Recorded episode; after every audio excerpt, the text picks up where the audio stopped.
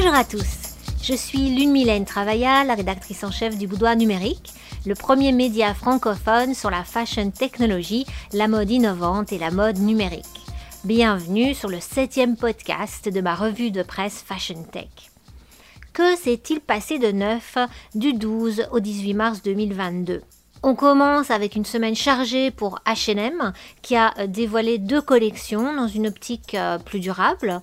La première est une capsule de denim mettant l'accent sur l'économie d'eau lors de sa fabrication.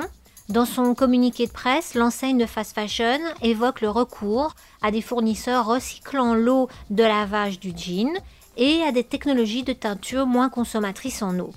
On peut lire par exemple dans ce communiqué qu'H&M a opté pour la technologie laser utilisée pour les styles imprimés en remplacement de processus d'impression traditionnels à force intensité chimique.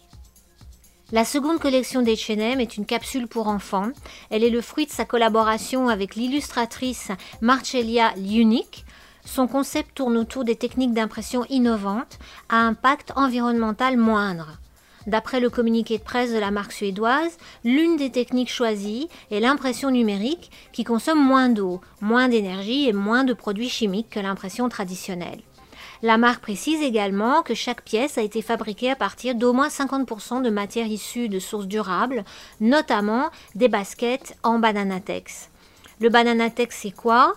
Je vous en ai déjà parlé sur le boudoir numérique. C'est un tissu innovant provenant des bananiers alors, pas n'importe quel bananier, il s'agit euh, d'une espèce spécifique de bananier, l'abaca. On en extrait une fibre naturelle très résistante, le chanvre de manille, qu'on retrouve dans une basket de cette collection enfant. Les deux capsules sont sorties le 17 mars. Donc fibres de bananier, mais aussi pommes, raisins, ananas, cactus, toutes ces nouvelles matières innovantes pour une mode plus durable et bien souvent végane, à l'exception du bananatex qui lui ne l'est pas car il est enduit de cire d'abeille, toutes ces matières innovantes sont très stimulantes pour la mode de demain. Et d'ailleurs les marques s'en emparent de plus en plus pour la fabrication de leurs vêtements et de leurs accessoires. Jusqu'à devenir une source d'inspiration qui fait rêver les créateurs. Ainsi, le 15 mars, à New York, la directrice artistique de la maison britannique Alexander McQueen, Sarah Burton, a présenté une collection Fall-Winter 22-23 dédiée au mycélium. Le mycélium, c'est les racines de champignons dont on parle de plus en plus dans la presse pour ses propriétés éco-responsables et cruelty-free. Des qualités qui sont prometteuses pour l'avenir de l'industrie de la mode.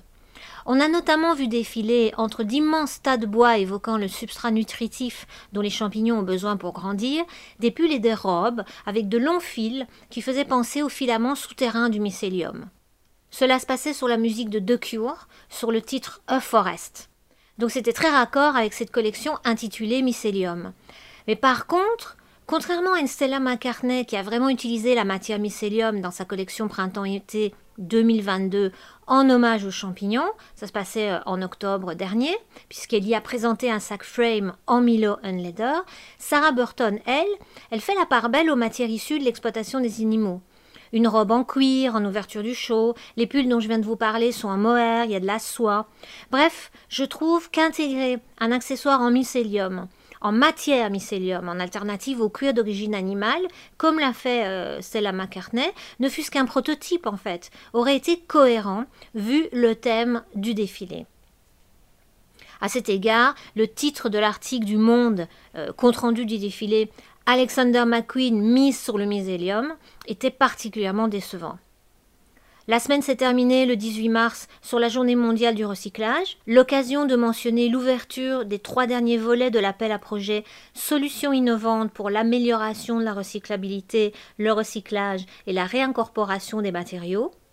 Ces trois volets sont destinés à soutenir l'innovation sur l'ensemble de la chaîne du recyclage, des papiers cartons, des textiles et des composites. Ces trois volets de l'appel à projet du gouvernement français sont opérés par un organisme de l'État, l'ADEME, l'Agence de la transition écologique, et ils sont ouverts jusqu'au 26 juillet prochain. Avant de se quitter, quelques dates de salons et événements à suivre avec des conférences liées à l'innovation et à la tech. Le 30 et 31 mars prochain aura lieu au Carreau du Temple, à Paris, le salon Made in France, axé sur le futur du fabriqué en France. On y retrouvera plus d'une centaine d'entreprises françaises, de même que les rencontres du Made in France. Par exemple, le jeudi se déroulera le Meetup R3 eLab, intitulé Et si l'intelligence artificielle changeait la donne? Il s'agira d'un échange d'expériences sur la manière dont l'IA peut être intégrée dans les processus de production des entreprises du textile et de l'habillement. Le 2 avril prochain, le salon Veggie World réunira à la porte de la Villette à Paris plus d'une centaine d'exposants en alimentation, beauté, mode, littérature, etc. autour du véganisme. Parmi les conférences prévues, notons celle de PETA France qui aura lieu le premier jour de l'événement, samedi, sur le thème des produits de beauté plus exactement sur le thème des tests pratiqués sur les animaux pour les produits de beauté. Francisca Grain, conseillère en politique scientifique de PETA, interviendra sur le sujet de l'initiative citoyenne européenne ou comment sauver les animaux des tests cosmétiques.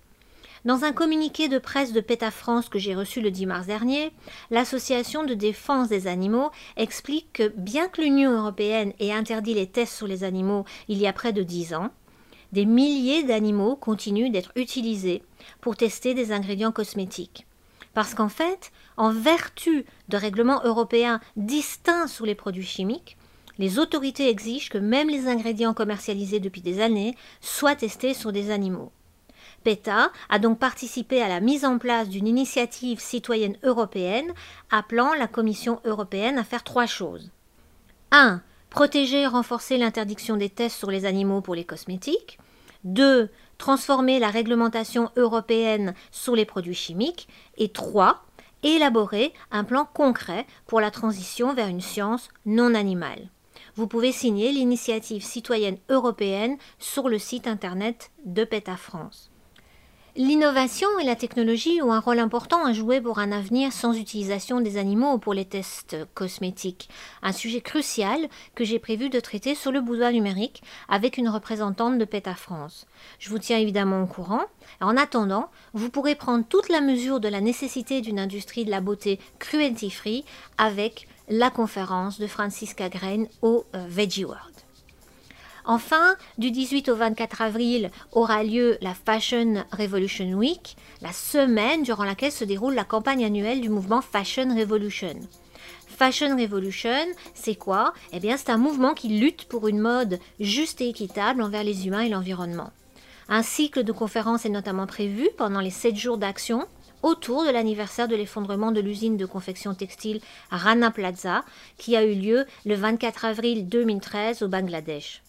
Par exemple, le vendredi 23 avril aura lieu la table ronde intitulée Innovations Supporting Sustainability in Fashion. Tout le programme des talks est disponible sur le site internet de Fashion Revolution. Voilà, c'est tout pour cette semaine. On se retrouve la semaine prochaine pour la revue de presse Fashion Tech du Boudoir numérique. N'hésitez pas à nous laisser vos commentaires, suggestions, infos et autres coups de cœur. En attendant, comme le dit Monsieur Spock, live long and prosper. Live long and prosper.